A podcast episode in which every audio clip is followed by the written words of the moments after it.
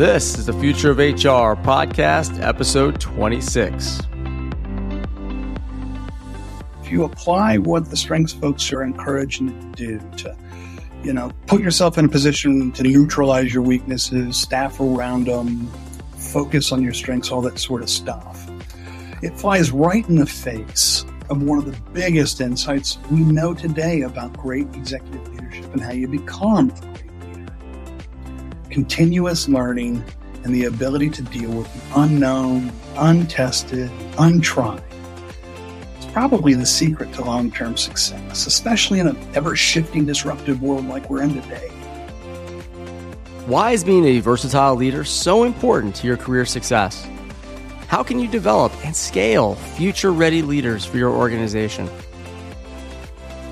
Hi, I'm your host, JP Elliott, and this is the Future of HR podcast, the only podcast whose mission is to inspire the next generation of HR leaders. On each episode, I interview successful HR executives and thought leaders who are reimagining, rethinking, and leading our field into the future. During our candid conversations, you will learn about their career journeys, their lessons learned along the way, and their insights on how to take our field and, most importantly, your career to the next level. My guest this week is Rob Kaiser. Rob is a renowned expert in leadership development and the president of Kaiser Leadership Solutions, a leadership consulting and assessment firm that is trusted by some of the most successful companies in the world. Starting his career at Center for Creative Leadership, Rob participated in some groundbreaking research that led him to conclude that versatility is the key to effective leadership. Next, as a partner in the executive development firm Kaplan DeVries, Rob and his team pioneered innovative leadership assessments and deep dive development for C suite executives before the practice of executive coaching even had a name.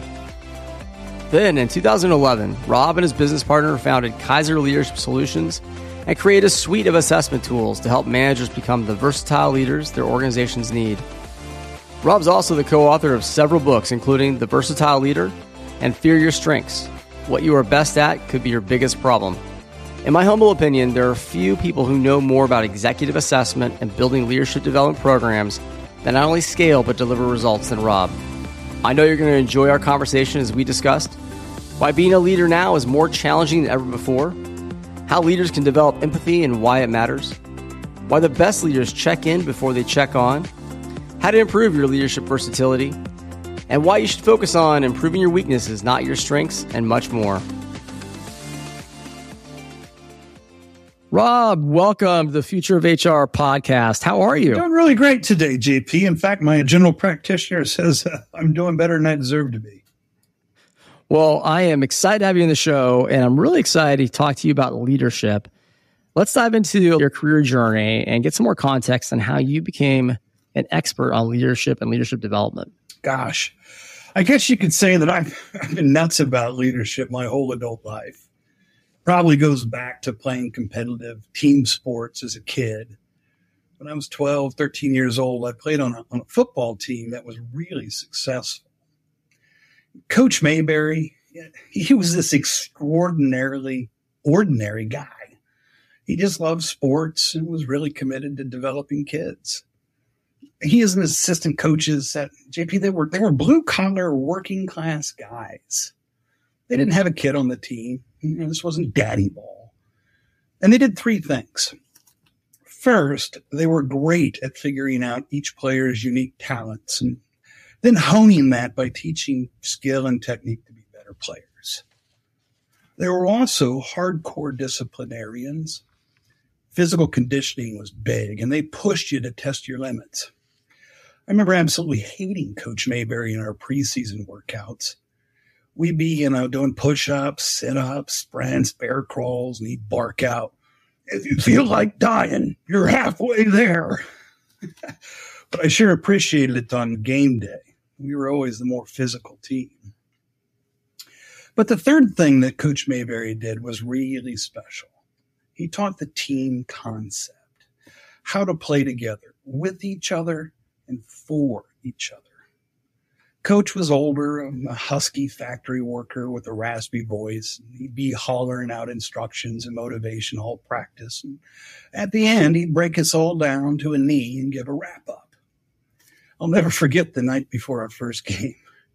He's down there with us on his knee too, scanning across the group, looking straight into our eyes.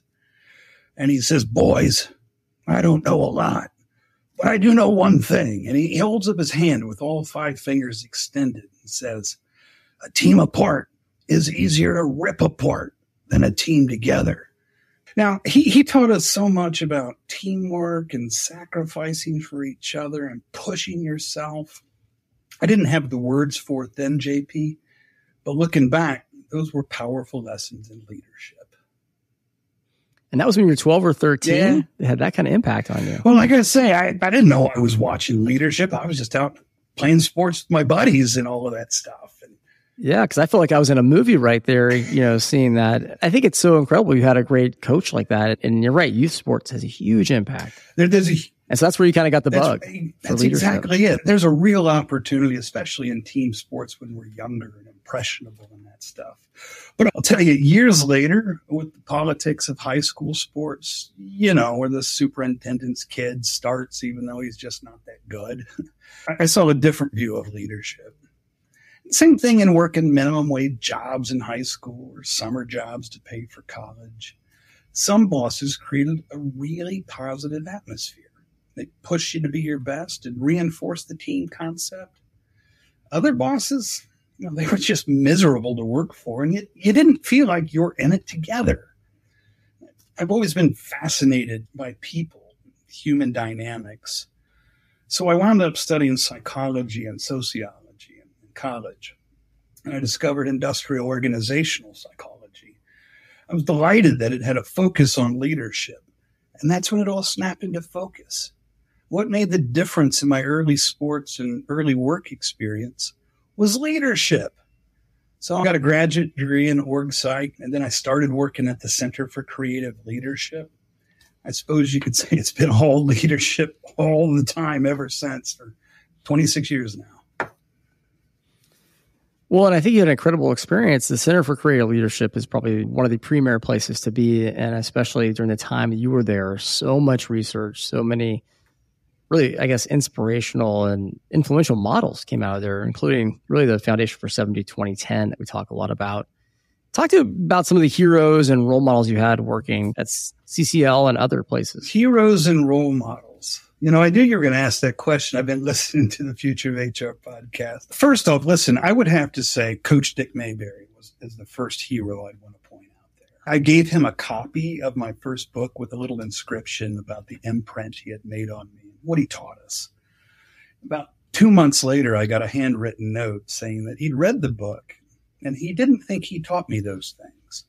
And then he writes, but one thing I do know is that a team apart is easier to rip apart than a team together with a little hand drawn fist. That really made my day. That's great. That's great. I know you also worked a lot with Bob Hogan. Yeah. Tell us more about how did you get to know Bob and how did you become I guess an important mentor, collaborator, and friend. Gosh, it's really funny. You know, he, he was one of my heroes when I was in graduate school. Of all the stuff I'd read, he, every time we get assigned one of his articles, it, it just really resonated. I'm like, gosh, this guy knows what he's talking about. So check this out. One day I'm, I'm in the, my office, and this is 2000 or so.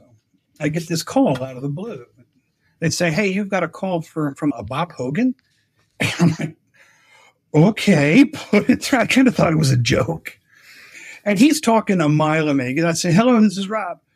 Rob Gardner, this is Bob Hogan, our international authority on subject personality. You probably don't know who I am. I'm like, are you kidding? I know who you are. I read all your stuff. And he says, well, I've written a lot of stuff. I said, yeah, I know. And I'll tell you what, that piece you put in uh, a Buss and Craig's handbook on retribution as a fundamental human motive, that's the best thing you wrote. He said, I'll be. That is the best thing I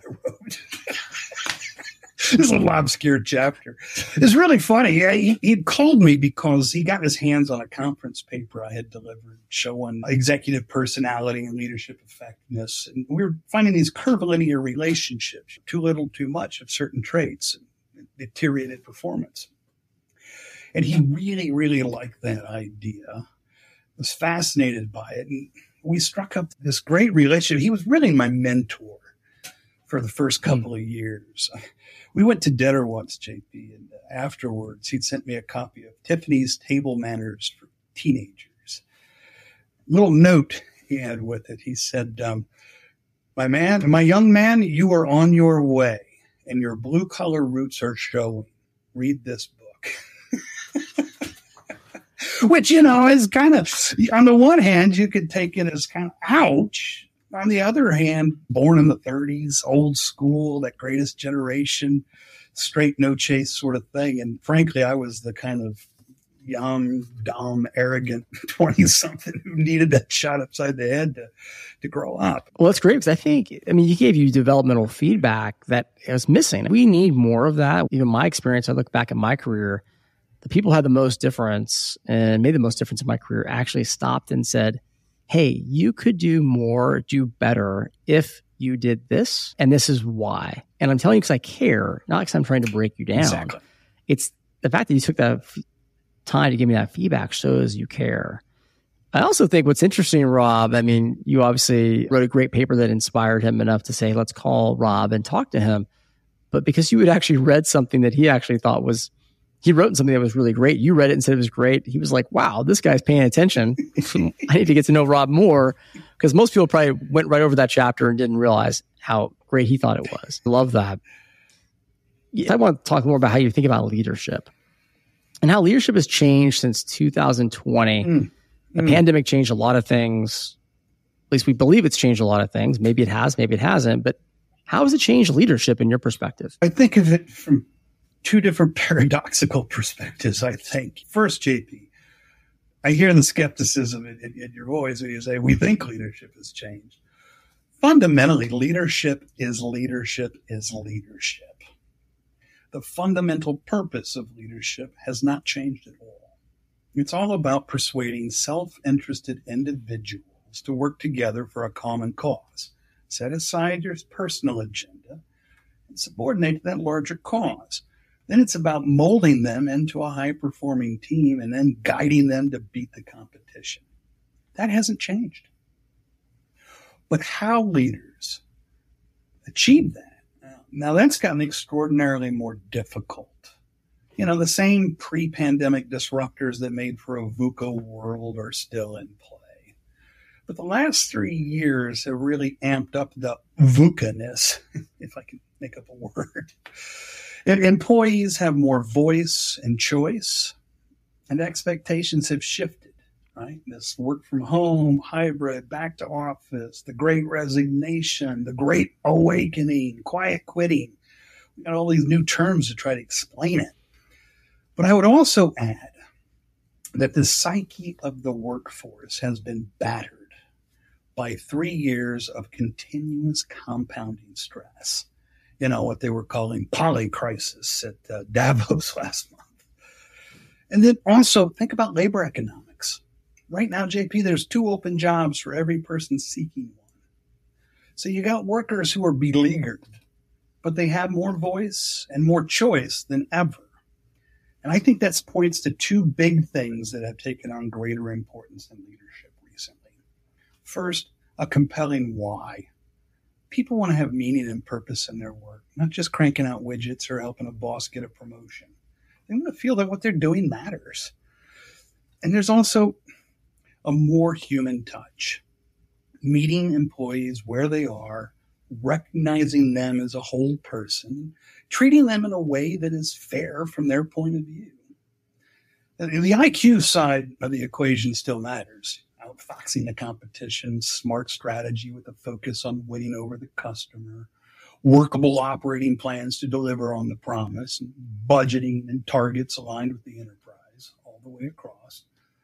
But the EQ side, JP, that's taken on greater importance. So leadership is leadership, but when you look at what's happened since 2020, what you're seeing is we're really requiring leaders to have more EQ, be more tuned into what's happening if they want to be successful and have high performing teams. That's exactly right. Are you seeing examples of this? Like, what are you seeing in your mm. work, mm. different executives and leaders? Gosh, the first thing that comes to mind, JP, is the just extraordinary uh, popularity of empathy. Right? I mean, it's become the leadership buzzword, and it's stopped the last couple of years. there's been an explosion of books and blogs and articles and podcasts on the topic the last three years. Realized all this talk of empathy was much more, well, was not just another HR fad. When the CEO of an $800 billion investment bank told me and his, his team, he said, look, employees are in the driver's seat and we have to show greater empathy for their concerns if we're going to survive as a firm he really meant it. But how do you coach executives for greater empathy? Because I think it's a gap for a lot of folks. well, there's an old joke, JP. How many psychologists does it take to change a light bulb? I don't know how many. Just one. But that light bulb really has to want to change. the biggest catalyst is feedback. If you can line up a phalanx of credible data points, leaders tend to listen. And you know, when leaders started getting feedback after 2020, many were quite surprised to learn how they had been viewed. Some were truly lauded and deserved to be. Others, they were shocked. And I have found that dissonance, you know, once you work through the defensiveness, can be a powerful catalyst for change. Most people, executives included, don't want to be perceived as insensitive. Now, in, in my experience, when even the rough and tumble execs get feedback that they seem uncaring and that they make people feel demeaned or less than, they want to do something about it. But there's both the will and the way, right? So they also need some simple tools, tips, and pointers. You know, I think back to that crazy year of 2020 with the pandemic raging and the execs I was working with at the time You well, tell me then, and some of me even recently, that some of the most helpful kind of tips and tools I helped them with was just a little mantra check in before you check on. You know, a simple swing thought to keep in your mind, say to yourself before jumping on a call. Ask them how they're doing, ask them how their family is listen to it, and then get down to business. Check in before you check on. Other thing that's really easy to coach and teach active listening. It, you might be surprised, or maybe not. You've been around the block. It seems that the higher you climb in the organizational ladder, the more you talk and the less you listen. now, the good ones, they understand you got to flip that script, but it doesn't always come naturally. So I, I advise them, I said, listen, when you're in a meeting, when you're interacting one on one, what have you, listen like there's going to be a test. Like at the end of this, you're going to have to repeat what was said. Sometimes, you know, speak up and paraphrase. So if I understand what you're saying, JP, it's X, Y, and Z, that sort of thing. Just basic active listening skills. Another thing that my clients found really helpful was what we called the power of the pause. Hey, before you say that, want a quick filter. How is it likely to land?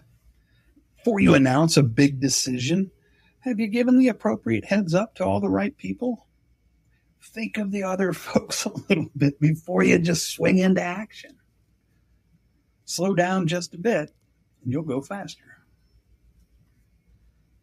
Some really good insights. I love check in before you check on. The other thing you talked about is no one wants to be seen as insensitive or uncaring. And you wrote this article really around the accountability crisis. And I thought it was a brilliant article because you talked about research and you're finding that two thirds of senior managers did not want to hold people accountable, didn't want to be seen as holding people accountable in a negative way.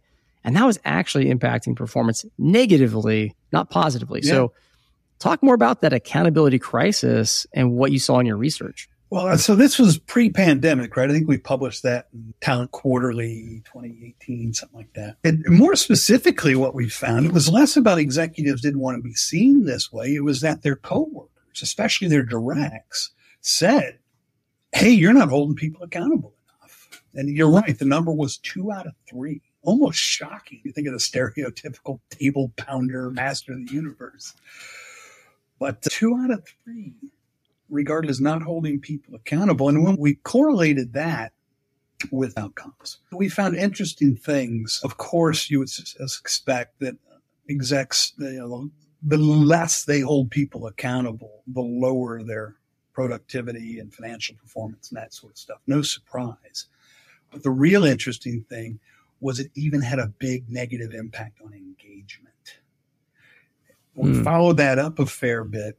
We did some probing around uh, some of these leaders and talked to some of their folks. And here's what we found it was the star performers who were most disengaged by the lack of accountability in their manager, right? It's, it's kind of a justice thing. It's like, hey, if you're not going to call them out and hold them accountable, I got to shoulder more of the load. And that's very demoralizing. It'll send your star performers out the door if you don't hold that line and that standard that they hold themselves. It's so true. And in my experience, I've seen that where a manager makes decisions, finally holds someone accountable, maybe let someone go or put someone on a PIP.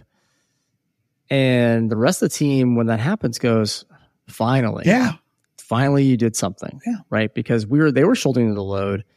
And so it's interesting because you always think about accountability. I think from a manager or leader perspective is about myself getting more results or that leader getting better results. It's actually about the team getting better results yes. is what you're really saying there. That's exactly right. We did some great work in Denmark. Uh, my colleagues over there in Copenhagen are in real tight with several of the ministries. And it's, the problem was even more stark in the Nordics than it was in North America with the accountability crisis. No, but anyway, we had built and implemented this program and what was really cool, especially working with my Scandi colleagues, you know, that egalitarian ethos. Where we landed was we didn't even use the A word. We didn't talk about accountability. We talked about responsibility. And we came up with this little methodology called the responsibility dialogues. So it's, you know, you got a quarterly check in with, with your directs, that sort of thing. Incorporate the responsibility dialogue across the whole year. And it's really structured around you, me, we. What are you responsible for? What do I, as your manager, what do I have to do? What am I responsible for to play a role in your success? And where's that overlap? Where do we both share the load and have to come together and make that all work? And, you know, once you frame it that way, it's less about accountability being punitive and it's about us all being responsible to do our part for the team to succeed. That's a brilliant reframe and way to bring accountability to the entire team, but more responsibility. You, me, and we. I think it is a great concept that people can apply or think about more. And one thing I admire about you, you've also built what I consider to be the best 360 feedback tool in the business, the Leadership Versatility Index. And I'm not being a commercial for it. I just actually think it is the best on the market. And it's because it really looks at being a versatile leader. Yes. And talk a little more about just the model of it's what you lead and how you lead, which I think just resonates so uh, so much with me, but also my experience in really coaching people to get higher performance. Yeah. First, thanks for the plug. I thought maybe you were trying to butter me up to get you to send that you, me, we stuff. no. Well, look, JP, we built a really different, unique 360 instrument to assess versatility. And it's built on three really simple ideas that can take you into complex places. First, first simple idea, the Goldilocks principle. Instead of using a standard five point rating scale, which often assumes that if a little of a behavior is good, then a lot must be better, our scale follows the too hot, too cold, and just right idea. It ranges from degrees of too little to the right amount, and then degrees of too much. You know, that whole idea from CCL that a strength can become a weakness through overuse. Hardly any 360 assesses for the silent killer leadership at the top, a big derailer.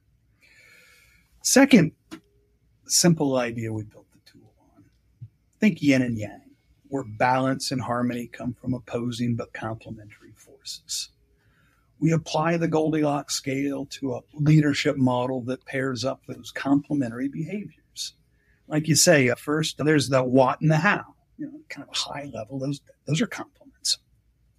But within the interpersonal how, you know, your way of interacting with and influencing other people, those yin yangs are forceful, leading off your own personal and position power, and enabling, including people and bringing out their best.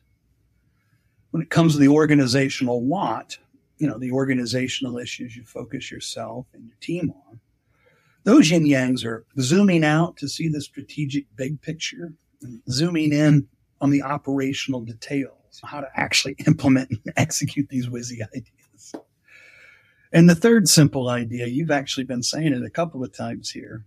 It's when you combine Goldilocks with yin and yang, you get to balance. Leaders who do too much of certain behaviors tend to do too little of the opposing behaviors. They're out of balance. But the ones who can strike these balances and how they lead and, and what they lead, they're the versatile ones. And I love the concept of versatile leaders. It's so important when you think about where we're at today. We have to all toggle. Most of us are player coaches. We have to be strategic. We have to be operational. You've got to get the best out of your people, but you have to push them to get deadlines. Mm-hmm. It's not easy to be a leader. And I feel like in some ways, I guess the question, Rob, is how often do you see people who are truly versatile in your research. Is this a little bit of a unicorn, purple squirrel that there's just that many leaders that aren't that way? Or is this something you really can develop? Well, I, I think there's two separate questions there. Can you develop is one question. Are they purple squirrels is another question. you know, I don't think they're unicorns and, and purple squirrels, but they're cousins. And I say that for this reason. Truly versatile leaders, they are rare. In the 25 years that we've been at this, JP, we find that fewer than 10% meet our criteria for true versatile leadership, getting that forceful and enabling balance right, as well as the strategic and operational balance. It's rare. And so, if it's that rare, then is it more about progress towards being more versatile versus actually ever getting there? Absolutely, it is. As the goal is progress or better, not perfection perfection's an elusive thing to keep chasing. And I'll say, look, people ask me, can everyone be a truly versatile leader? And I say, no, I don't think so. And our marketing people give me a hard time when I say that. But the truth of the matter is, it's really hard work. It's really hard work to learn all the different leadership lessons and put them all together and that stuff. But here's what I'll say, JP.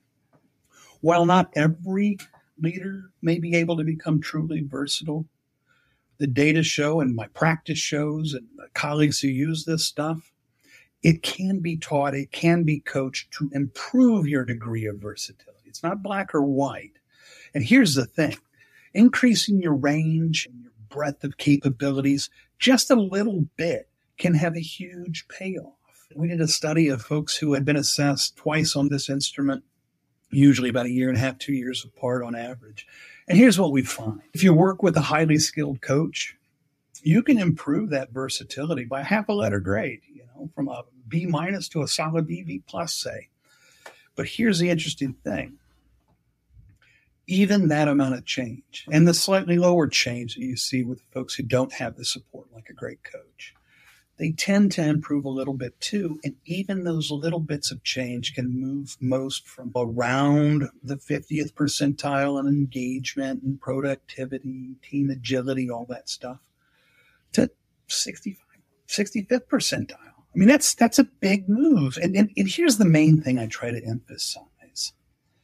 You know, quick aside, I used to read comic books. In the 70s, 80s, they had this little ad in the back. Hey, learn to play guitar in seven days. It's easy. JP, I learned to play guitar. It wasn't easy. And here's the thing. You're not going to become a versatile leader because you go to a training program. Heck, if they hire me to be your coach, I'm not going to get you all the way to the kingdom. But development is accumulative, right? And like a process of accretion. If you keep working at this stuff every two or three years, you can dial your versatility up a couple of percentage points. By the end of that career, say when you're at the top, the stakes are the highest and the job's the hardest, pulling you in all different directions. Well, that's how you that's how you prepare yourself one step at a time over time. There's no quick fix. Yeah, no quick fix. But why is versatility so rare? Rob, talk a little bit more about that. Is it are people born with versatility? Do they develop it? Is it certain personality traits that just happen to have it? What's your research show well, there? First off, that was one of the big lessons I learned from starting my career at the Center for Creative Leadership. Leaders are made. No one is born with all the skills, behaviors, and perspectives it requires. But leadership is really, really hard. Yet, these things are all learnable. I think of versatility as, as a meta competency, JP. And we've got a, Bob Hogan and I have a new article in Harvard Business Review on this coming out next month. Look, here's what I mean by a meta competency. It's not just another competency in a long list. It sits above all those. So first, you have to learn all the specific competencies. We all gravitate to what comes naturally but you have to go against the grain to develop complementary skills and competencies. To learn these unnatural skills and behaviors through diverse, novel, and adverse, challenging job assignments that take you out of the comfort zone. There's no learning in the comfort zone and no comfort in the learning zone. For instance, developing strategic skills, vision, innovation, business savvy, financial acumen, how to gain competitive advantage, the fact is, a great many managers are not exposed to these sorts of challenges until they get their first P&L role. So, how can we expect them to be great strategists when they've been tactical doers, not strategic thinkers for the first 15, 20 years of their career? But now, next is the hard part. You have to figure out how to behave in seemingly contradictory ways in a way that feels natural, authentic, and paradoxically consistent. You have to reconcile and integrate these opposing different ways of leading in your own unique brand. A lot of this comes down to mindset and identity, you know, the story you tell yourself about who you are. So experience is the great teacher. And I want to repeat what you said, I think is one of the maybe the best quote of today no learning in the comfort zone, no comfort in the learning zone. And I think that's how I live my career. But I think when you think about experiences, it's so important to raise your hand mm. to get new experiences. If you're a next gen HR leader, get that first HR business partner role, get into a COE role, maybe get into a line role, right? And for business leaders, you're right. The first time they actually have the ownership of that P and L, they're going to be hit with things they've never seen before. Yes, and so you're learning as you go. So maybe give yourself some grace when you're trying to be versatile because it's a long journey to be versatile. It sounds like I'll be really great when I'm on my uh, retirement age. I'll be very versatile by then. What else are you doing in the meantime? That's true. Just this podcast. Maybe give us an example of this. I know you've got some really good examples in your career of coaching folks who are trying to be more versatile. I'd love to hear more about that. Let me give you an example that really gets at that mindset piece we mentioned a moment ago, kind of your identity, how you see yourself, that sort of stuff. Because I mean, that personal work and leadership development is the hardest work of all. So I've got this former client. Let, let's call him Rick, right? Executive vice president in charge of a big chunk of a global corporation. He was a former Division One college athlete you know, six foot four, broad shoulders, still very fit, jutting jaw, booming voice, the whole well, he saw himself as a real tough guy, JP. And he had a bad attitude about, quote, people oriented leadership. He'd refer to that as, you know, namby pamby, go along to get along, don't stick your neck out for nothing sort of leadership. naturally, his, his stakeholder feedback was that he could be too forceful and not enough enabling of others. In fact, he could be downright disabling in some way. So, about three months into our coaching, after his feedback and assessment, it all started to sink in with Rick. He proudly announced to me one day at the start of one of our sessions, he says, Hey, you know, Rob, the soft stuff is the hardest stuff of all in leadership. And I can do hard stuff. From our conversations, being challenged, he seemed to turn this over in his mind enough to finally find a way to relate to the soft stuff he come to no longer see it in such pejorative terms, but you know, something he could envision himself doing in a way that was genuine and authentic. He could He could envision a better version of himself that he could believe in and aspire to. I guess you could say he gave himself permission, in a way, to broaden his repertoire and add a new set of skills and behaviors to expand his leadership range. But here's the thing he wasn't just behaving he was being different. You have to change your behavior and your attitudes to get that full transformation. The other thing it sounds like he did is he went against conventional wisdom that's out there a lot in today in HR land, which is focus on your strengths.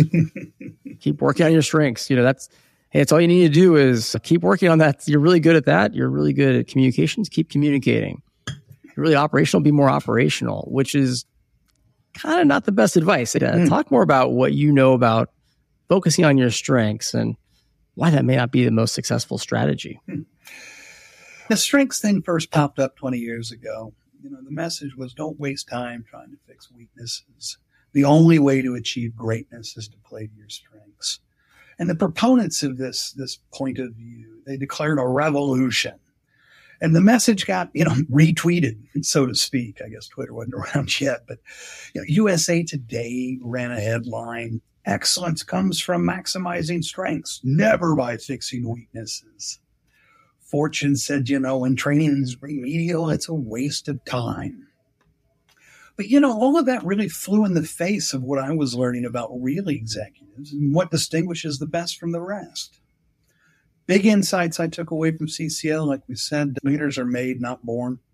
And the best leaders know to do what to do, even when they don't know what to do really successful executives' careers are defined, like you were saying, by a variety of jobs and work experiences that require learning skills and behaviors that don't come naturally to them. You learn in the deep end, not in the safe, shallow.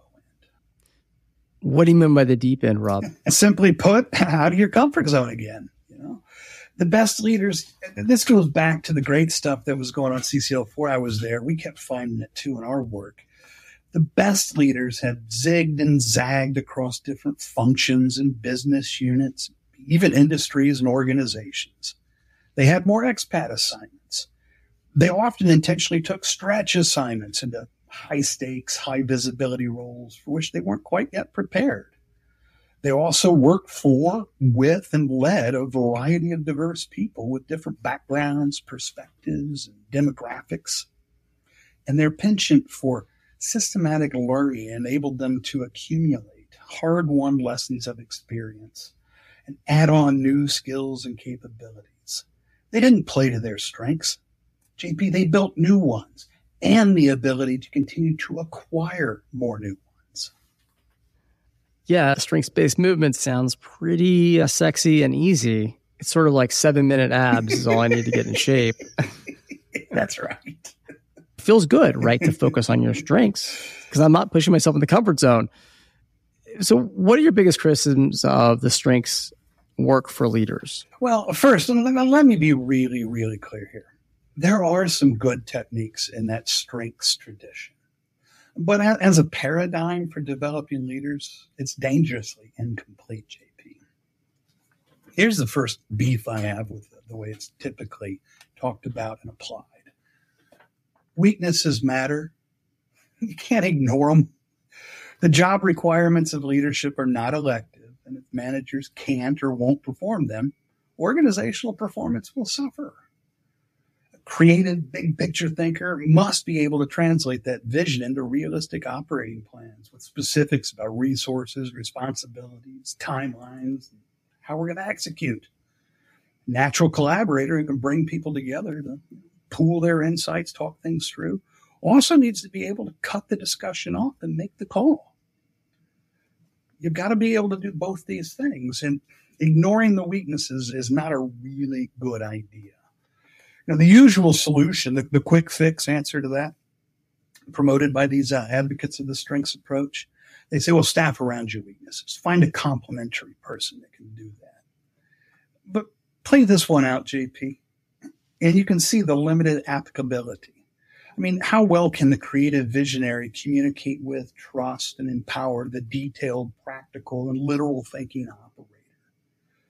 These kind of arranged corporate marriages are really hard to get right.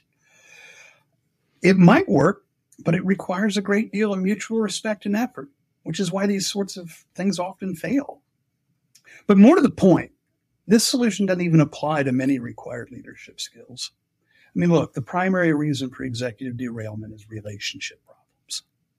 How realistic is it to appoint someone else the role of soothing the bruised feelings left in the wake of a clever business thinker who's great with analysis and the hard side of management, but is also abrasive and weak on the people side?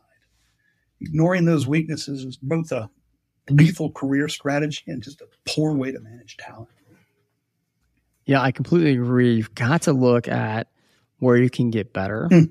and focus on that and embrace that and saying, Hey, I want to get a little bit better each day on this. I don't need to be world class, but I got to get to average potentially, right? Or I'm minimally competent, right? Minimally. Yeah, minimally competent is a better way to say than average. But exactly, you've got to get a little farther along. Rob, you also said one. Do you have other criticisms or thoughts that maybe people typically aren't thinking about when they think about the strengths based movement? Very few of the folks talking about strengths, and a notable exception is Alex Linley over at the Center for Applied Positive Psychology in the UK. He acknowledges this, but very few others do, which is the fact that a strength can be a mixed blessing. Right? We, we mentioned this, touched on earlier. One of the key insights from studies of what gets executives off track is that you know, perverse irony that the very same things that got them to the top many times are the exact same thing that take them over the edge. As the saying goes, strengths become weaknesses.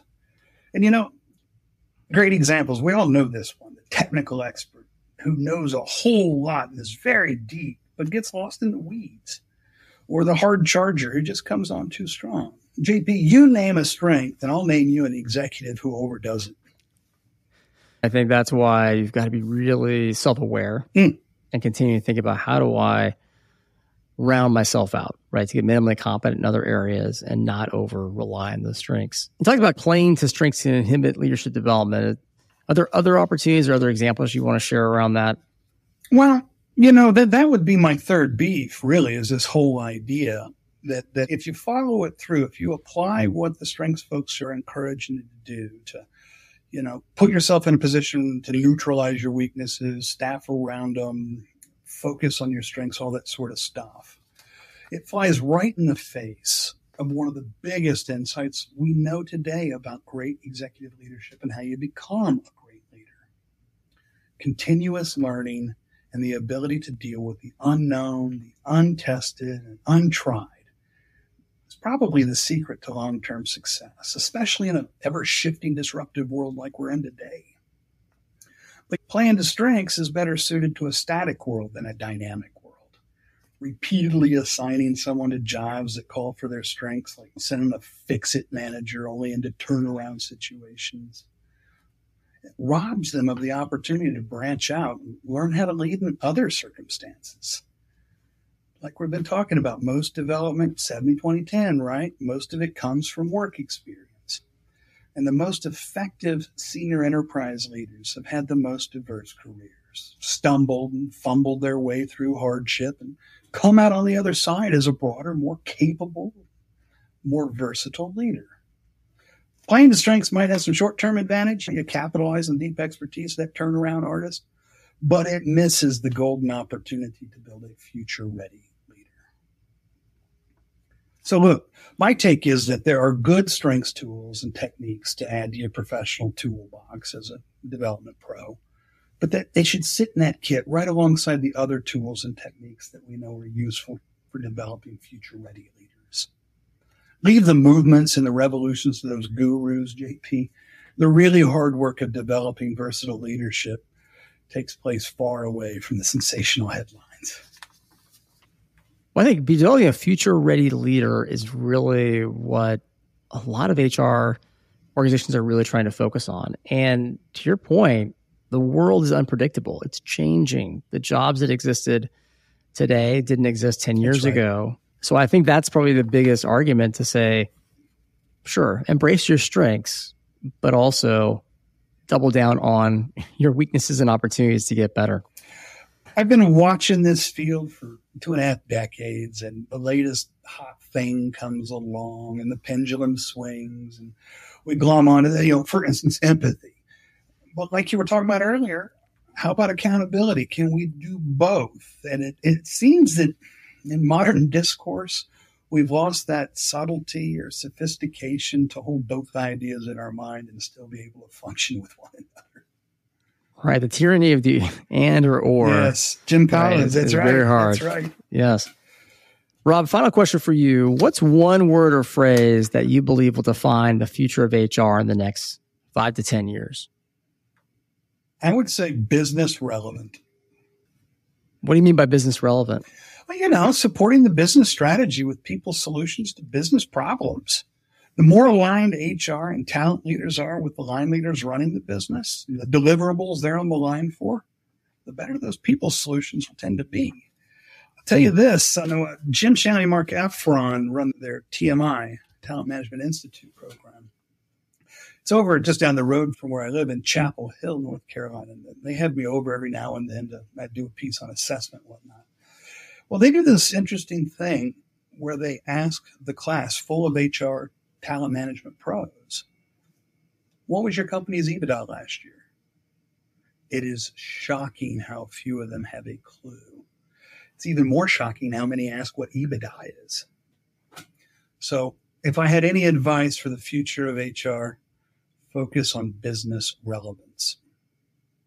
Rob Kaiser, thank you so much. Business relevance and being a versatile leader. We've learned a lot today. Thank you for coming and sitting down and being on the future of HR. Well, it's my great pleasure. Thank you for having me, JP.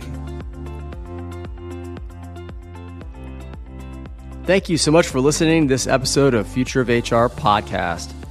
Thanks again to Rob for sharing his insights on versatility and why it's so important for leaders to be versatile and also focus on improving their weaknesses, not their strengths. As always, you can go to futureofhr.com to view all of our past episodes and learn more about our mission to inspire the next generation of HR leaders. And if you're enjoying Future of HR, be sure to subscribe and please help us spread the word to other next gen HR leaders like yourself. We'll be back next week with Damon Porter, who is CHRO at Grange Insurance in our conversation, Damon and I will discuss his path to the C suite and his mission to help people find their purpose, meaning, and bring their authentic self to work. Thanks again for listening to the future of HR and being part of our community.